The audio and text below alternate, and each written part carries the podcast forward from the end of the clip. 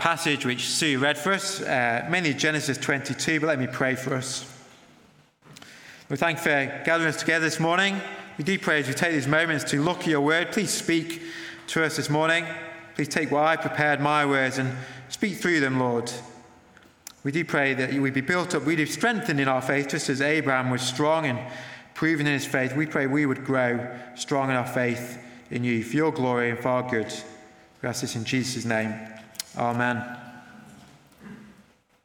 I'm sure uh, for many of us, if I say the word test, for many of us, uh, that might uh, bring a chill down the spine, might bring back thoughts of uh, tests and exams from school. I can think I can still remember the exam room of some of my, my exams at secondary school, and the pressure and all the preparation and cramming. And uh, test isn't something most of us enjoy. But when the Bible speaks about being tested, it doesn't so much mean a test like you might get from a teacher or a school exam. It's not a test of knowledge, a test of um, how much information you've stored in your head, or a test of intelligence. It's, when the Bible talks about tests like it does in our passage, it's more testing of faith, testing to prove our faith, to, to grow and strengthen our faith so we'll be loyal and faithful to the Lord. I used to, for a number of years, live in Bristol, and there's an area in Bristol called Filton where they have a, an aeroplane and an aerospace base. And one thing is known they do at that aerospace uh, base in Filton, Bristol, is they do uh, test aeroplanes and the engines. They put them through rigorous testing uh, and try them uh, many times. And the reason to do that is because you want to, be, want to be sure when that plane comes to the runway to take off, it's going to be safe and reliable. It's going to be a trustworthy, sound uh, plane is going to take off so people can travel in safely. They do rigorous testing on their planes and the engines, so it'll be a reliable, solid uh, plane that can take off, and you can be confident in it. Well, similarly, actually, the Bible says sometimes God does put his own people through tests and trials to strengthen our faith, make it robust, and so we'll have strong faith in him to prove our faith, so we'll be loyal to him. Now, today we're reaching the, the end of this uh, life story of Abraham. Abraham does appear later on in the Bible, as you'll see. But uh, it is the end of Abraham's life story in, in, our series in Genesis. Today we might return to Genesis later on uh, in the year or next year sometime to finish off Genesis. And as we followed the life of Abraham we reached the climax today, we've seen, haven't we, already Abraham had one big test he'd already gone through, that he'd passed, which was that he and Sarah had had to wait 25 years until their promised son Isaac was born. It's a long time to wait uh, 25 years, but they did eventually pass that test, and God provided the, the promised child in Isaac. But here we have a second big test uh, when God tests Abraham, offers him to trust God with him, and to, to it seems like to bring the sacrifice, offer him to the Lord. So, what would God want us to learn from this story of Abraham's test today? What, what could we learn from his test and his remarkable example of faith as he's now mature in faith? What can we learn from his mature faith? Uh, when we face tests and trials ourselves, which no doubt we will at times if we walk with the Lord throughout our life. The Bible says we'll face tests and trials. How can we learn and be ready from them, from what we learn from Abraham? Well, we're going to look at this account in three parts today. I've broken it up into three parts. We'll look at the situation, the test he was given. Then we'll look at how God provided for him within the test. And then we'll see the result and the outcome of the test. So there was the situation of the test, how God provided in it, and then the results and the outcome from it. I hope we're encouraged by this today. So, firstly, then, the situation that, Abraham was in, it was uh, obedient faith in a surprising test. I think it's right, it's obedient faith put through a surprising test. And I get this from verses 1 to 2. Let me read that again for, for us. After these things, God tested Abraham and said to him, Abraham, and he said, Here I am. He said, Take your son, your only son Isaac, whom you love and go to the land of Moriah and offer him there as a burnt offering on one of the mountains of which I shall tell you. So, at the start of this chapter, Abraham is given an unexpected test. I think it's quite a surprising test. God tells him to sacrifice and offer up his son Isaac. Uh, Isaac might well be, we're not told his age, but he might well be, I imagine, about 10 years old now, maybe a bit older. So, Abraham's been walking with the Lord for maybe 35 years now. Uh, but now the time comes a time when he's told to offer up Isaac to the Lord as a sacrifice. And I think it's uh, initially quite a puzzling thing to be told to do. It's puzzling for at least two reasons. Firstly, as many people have said, there's the question of the morality of it. Why, you know, how can it be right? to this? How can it be right for somebody to, for God to say to me, he should offer his son? Which seems immoral, an immoral thing to be asked to do. But then, secondly, it's a surprising thing, puzzling thing, because Isaac was the child of promise, and God had made all these other promises to Abraham and Sarah, and uh, those promises were going to be fulfilled through the line of Isaac. So, if Abraham is to offer Isaac up, then how will those promises ever be fulfilled? It seems like a puzzling thing for Abraham to do, but he obediently trusts the Lord and he, without hesitation, does what God commands him to do. Now, the first of those questions around the morality of it, I think we can answer that quite quickly. Because uh, actually, we see actually in the passage, it was always intended to be a test. And while at first Abraham didn't know what was going to happen, obviously God did know what was going to happen. God knew he would intervene and a ram would be given. So God knew actually Abraham wouldn't uh, carry it through. And also, as we read on in the Bible, you know, there's no, actually nowhere in the Bible where God truly does command someone to sacrifice a child. Actually, child sacrifice was explicitly forgiven uh, in the Bible. There were other uh, religions at the time when Abraham lived where people did do that horrible practice, but actually in the Bible it's explicitly forbidden. And God always knew that actually he was going to provide this ram, and it was only a test of faith. But for Abraham, as we said, it was his second big test which he was facing.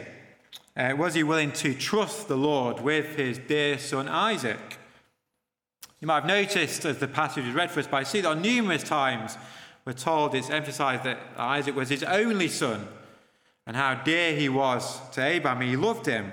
Verse 2 Take your son, your only son Isaac, whom you love. For Abraham, it must have been really hard for him. It's a difficult thing. It must cut to what for him was most dear and precious to him. Raises the question of what was first in Abraham's heart?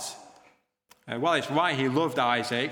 Actually, did he love the Lord more than his only son? Was God first in his heart? Did he fear God? Was he willing to trust God in this test and obey him, or would he run the other direction? And while it was uh, initially a puzzling, surprising test, actually, amazingly, Abraham obeyed. He passed the test. It's staggering, remarkable faith which Abraham demonstrated as he obeyed the Lord. Abraham passed the test in remarkable faith.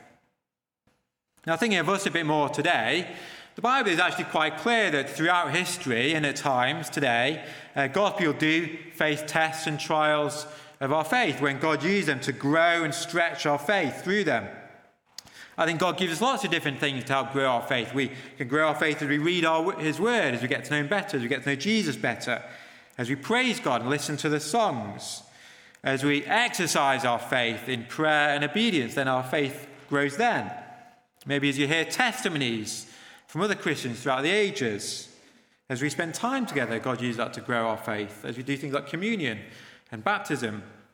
But also, though, as well as those things, God does sometimes seems test our faith, to grow it and strengthen it.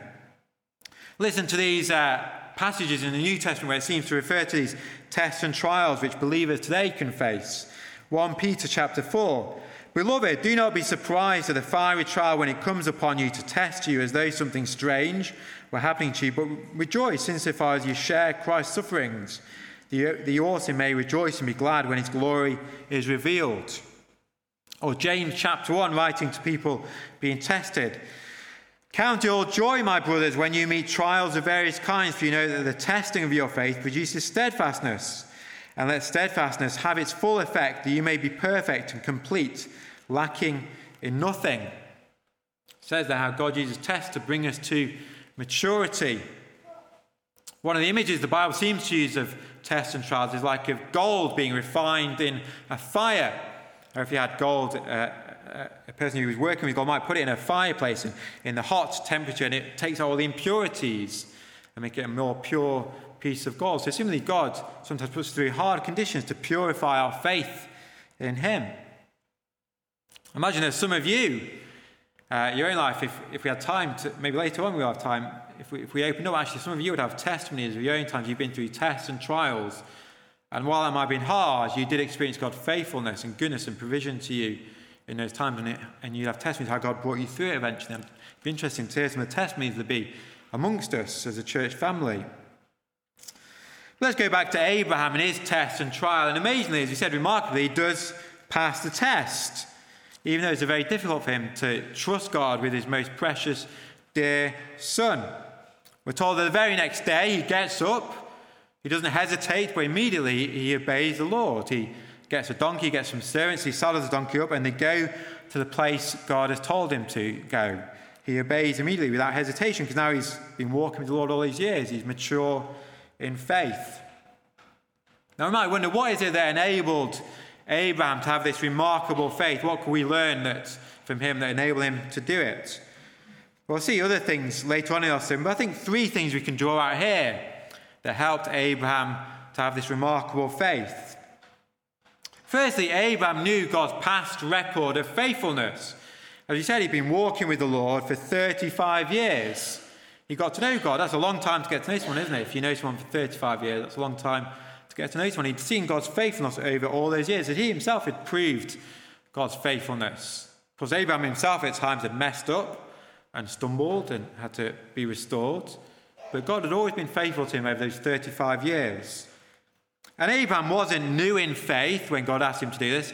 You know, God didn't say to him, "You're Abraham, you're one day old in your faith. I'm going to give you a really big test on your first day as a follower. No, he, this was a, a test came to him when he was mature in faith. God waited until he was ready for it, as he's seen God over all those years.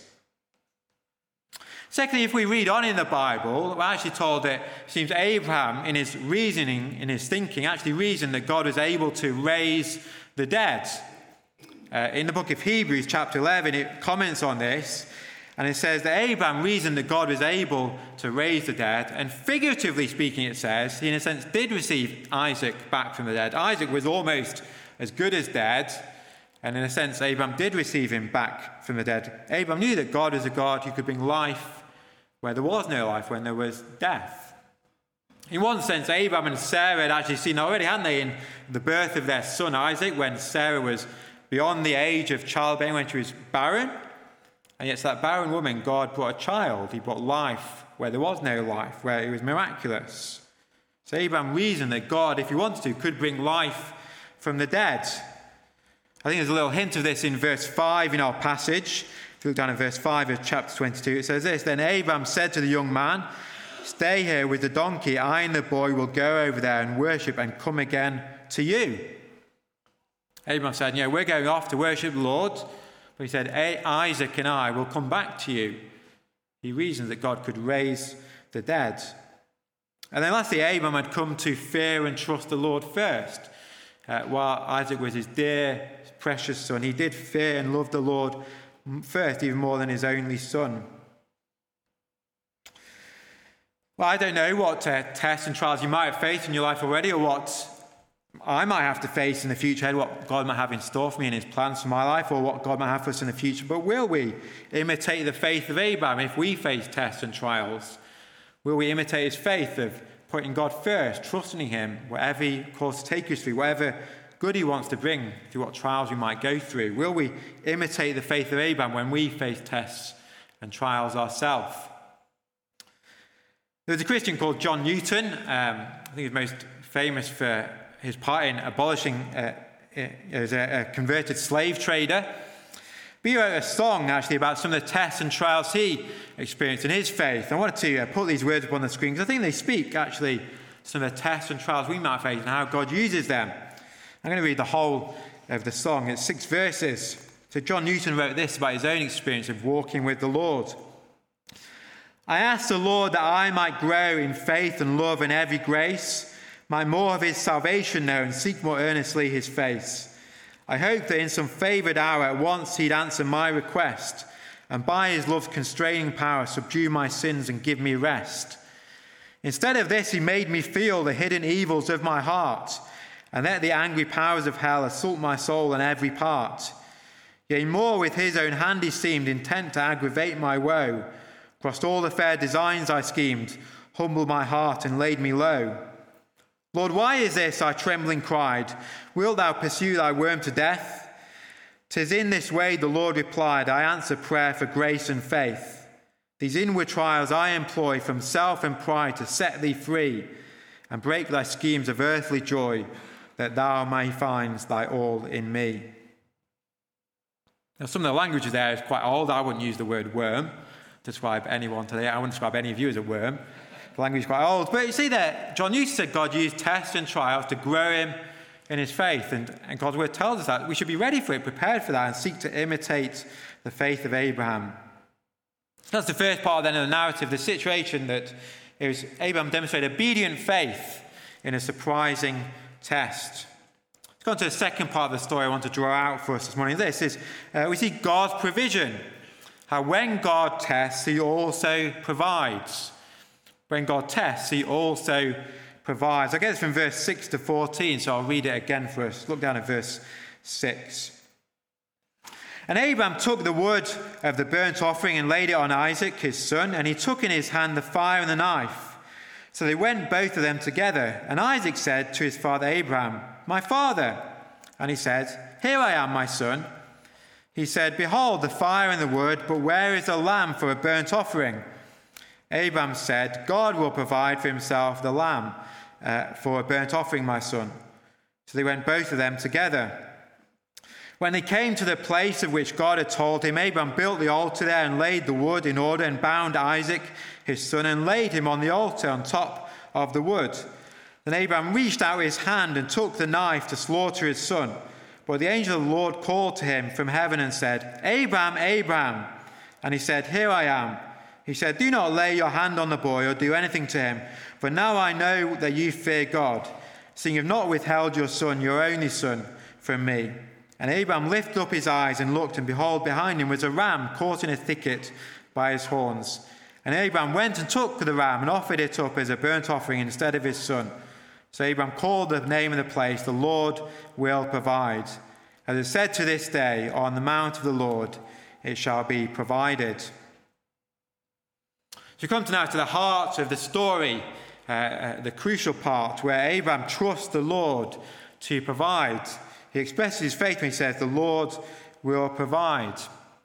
It seems as we reach this part of the story, the story, in some sense, seems to slow down as we reach the crucial part. And it's really detailed in the account of what happened that day. Try and imagine it, if you could, where uh, we're told that Abraham and Isaac are walking up uh, Mount Moriah, and Isaac uh, speaks up and he says to him, Dad, we've got fire, we've got wood, but where are we going to get a lamb for the sacrifice? You try and imagine what uh, thoughts must have been going through Abraham's mind as he hears that question from his only son. Can you imagine the emotions that must have been in Abraham's heart as his uh, son asked that question to him? I can't imagine what must have been going through his mind and his heart at that time. But he says to son Isaac, The Lord will provide. Uh, God will provide a, a lamb for the sacrifice. He had faith in God there. As he, he said, God will provide. And we're told then that he uh, builds the altar, he puts wood on the altar, he gets the altar ready, he puts Isaac and ties Isaac to the altar, and then uh, there's a dramatic moment as Abraham re- takes a knife out. He lifts the knife above him and he's ready to bring it down in obedience. And just that moment, an angel intervenes. The angel, the angel says, Abraham, Abraham, do not lay a hand on the boy. It intervenes and stops it. And then we're told that Abraham and Isaac look aside and there's a ram caught in a thicket, which they sacrifice in the place of Isaac. So God provided the ram uh, to be the substitute for Isaac, so Isaac wouldn't have to be sacrificed. It's a, a substitute for Isaac's sin. So God won't hold his sins against the sins of Isaac against him. So this picture then of, of God providing now, of course, as we'll see, this very clearly points to the Lord Jesus and his provision, God's provision of Jesus for us as our substitutionary lamb to save us. And we are going to look at that more later. Uh, Jesus being God's provision for us as a, a saviour and our substitute as his, him as the sacrificial lamb for us. But actually, as well as that, which we'll look at, I think there's another principle here as well, just simply that when we are tested by the Lord, he does provide for us as well. When we go through tests and trials, which God might take us through, he does promise to provide us with what he thinks is right and best for us. That, that if I'm facing tests, not that necessarily God might give me what I want, but God will give us what he thinks is best for us, what he thinks we need to strengthen us. That might be a reminder of his presence for us, a reassurance of his love, a reminder of his protection and provision of his strength for us. When God tests, he also provides. So if you or I face tests today or in the future, we can go to the Lord and say, God, yeah, here you provided for Abraham when he was tested. Will you provide for me uh, as I'm being tested? I was trying to think of a, a, couple of New Testament examples of this. I thought maybe of these two examples. So, one when um, the Apostle Paul was in Corinth and Paul was trying to evangelize there, and Paul was having quite a difficult time. It's in Acts chapter 18, if you want to read it. It seems like Paul wanted to give up because of what a hard time it was. And we're told then, as Paul was going through that test of circumstances, that God appeared to him in the night. And God said to him, Do not be afraid, keep on speaking, do not be silent, for I am with you. And no one is going to attack you and harm you because I have many people in, this, in that city. So God reassured him his presence with him. He was with him and he protected him and he would see fruits from his labors. And Paul was encouraged to persevere. I think I thought of another example from the life of Paul when uh, Paul, you might know, at that time when he had a thorn in the flesh. We're not told what it was, but it was something very uncomfortable and difficult. And this thorn in the flesh. And he asked God, God, would you take this away from me? And God said, No, he wouldn't take it away. But God said that his strength and his power would be perfected in Paul's weakness. So God provided him with the strength and power in, in that situation. He didn't provide him what he wanted, but he did provide for him in that context. So when we're tested, God provides. So I encourage you to take that to heart. Remember that when you if and when we as a church family or you personally do face tests and trials in the future, to, to go to Lord say, Would you provide for me in this test as you think best? There might be a strength, his presence, a reminder of his love, his provision for you, what he knows is right and what, you, what he thinks you need. There's a song says, His grace has brought me safe thus far, and His grace will lead me home. His grace will get us through those tests. So we've seen then the situation, obedient faith in a surprising test. We've seen when we're in the test, the Lord provides when we're tested. And then last of all, we're going to see the result of the, what happened that day, the result, the outcome. And when we look at this, it seems that the result and the outcome of it was that both God's plan was revealed, God's heart was revealed, and God's faithfulness was demonstrated. God's plan was revealed, his heart was revealed, and his faithfulness was demonstrated. Uh, I'm not pointing to one specific verse, but I think we see this throughout um, the account in Genesis 22. When we look at this, we might well ask the question of what was God's purpose in all of this? What was God wanting to do, to achieve? What was the point of this test which Abraham went through? And of course, we said it was to prove and strengthen Abraham's faith. But I think as well, there's actually another part to it as well, and actually God was revealing things about himself, both for Abraham and also for us. And through this account, we see both God's plan revealed, God's heart revealed, and also his faithfulness demonstrated. So take, let's take them each in turn. God's plan revealed. I think we see God's plan revealed in the offering, uh, the provision of the substitution, the ram. Uh, that ram was a substitute for Isaac. So Isaac could be spared. That ram was given for the sins of Isaac, so he could be saved and have to bear that. His life is spared because of the substitution. And as it said in the passage, that, that took place on Mount Moriah. Now, I didn't know this, but when I was looking into this, uh, Mount Moriah actually eventually became the place where Solomon, King Solomon, built his temple. So it says in 2 Chronicles chapter 3, verse 1 Then Solomon began to build the house of the Lord, the temple, in Jerusalem on Mount Moriah. So this site of this event, this testing of Abraham, became the place where the temple was built where all the sacrifice will be given for forgiveness, for atonement, where there will be many uh, sacrifices given uh, for the forgiveness of sins. When we get to the New Testament, of course, Jesus himself is called the Lamb of God. John the Baptist said, Behold, the Lamb of God who takes away the sins of the world. Jesus, uh, the substitute provided for us. So, what happened that day reveals God's plan. It's always God's plan to save through a substitute, a sacrifice in our place. And did you notice as well the day on which this took place? Do you notice the day which took place? Look down at verse 4 if you've got a Bible in front of you. In verse 4, it says this On the third day, Abraham lifted up his eyes and saw the place from afar. So remember, Abraham was walking to the place where he'd sac- sacrifice, worship Lord. Abraham was going there with the faith that the Lord was the one who could raise the dead. And Abraham witnessed and experienced that on the third day. Let me ask you, can you think of anybody else? Do you know anybody else who was raised to life on the third day? Of course, it's Jesus, isn't it? Jesus was raised to life on the third day. He died and rose again for us, and he rose again on the third day as our sacrificial lamb, substituting our place. God's provision for us, for our salvation. So God's plan was revealed. Well, then we see God's heart revealed. The place then we see God's heart revealed is in the heart of Abraham. Obviously, there's a father and a son, and there's a father and a son in the cross where God gives his beloved son. And think of the love which Abraham had for his son Isaac, and how that points to the love of the father for his son Jesus. You know, Abraham clearly loved Isaac. He was his one and only son. He was dear to him, precious to him.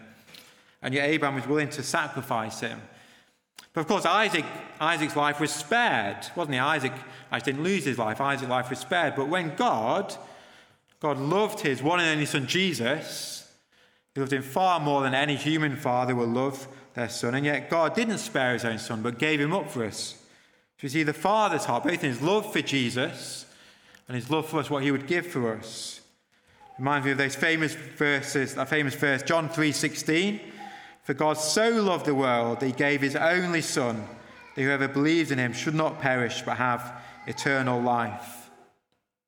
See the Father's heart, both in his love for the Son and his love for us in providing Jesus. And then lastly, the, God's faithfulness demonstrated. God's faithfulness demonstrated. I think we see this in the way God reaffirms the promises to Abraham. After Abraham has proved himself, proved his faith, God reaffirms the promises to him.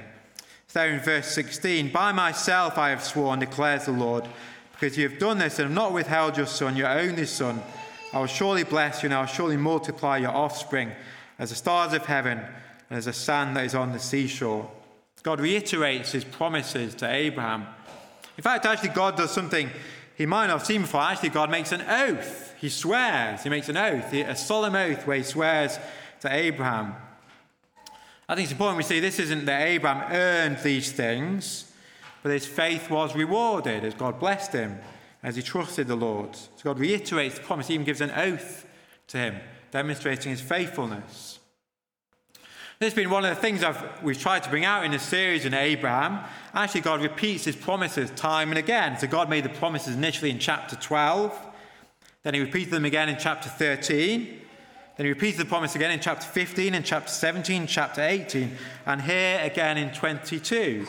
God repeats his promises again and again and again. So as Abraham hears them and as we hear them, our faith in God will grow strong.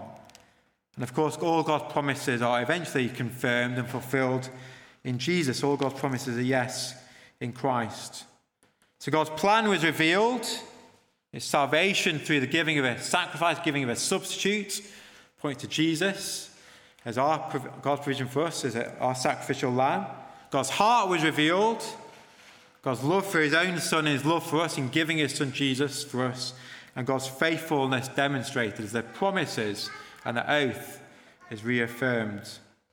So let's take encouragement from this today as we see God revealing himself and let's prepare ourselves for whatever tests or trials might be ahead for us.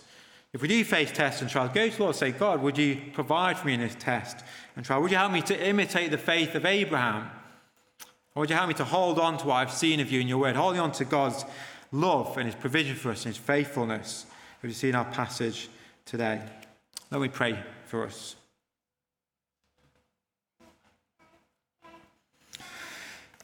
Lord, we thank you for this amazing story. We thank you for the faith of Abraham as an example to us. But more than that, Lord, we thank you for what we've seen of you, Lord, of your plan of salvation, your heart, and your faithfulness. Lord, we thank you for Jesus, your provision, your sacrificial lamb for us. We pray for any of us here today who might be in testing and trying circumstances, Lord, that you provide for them.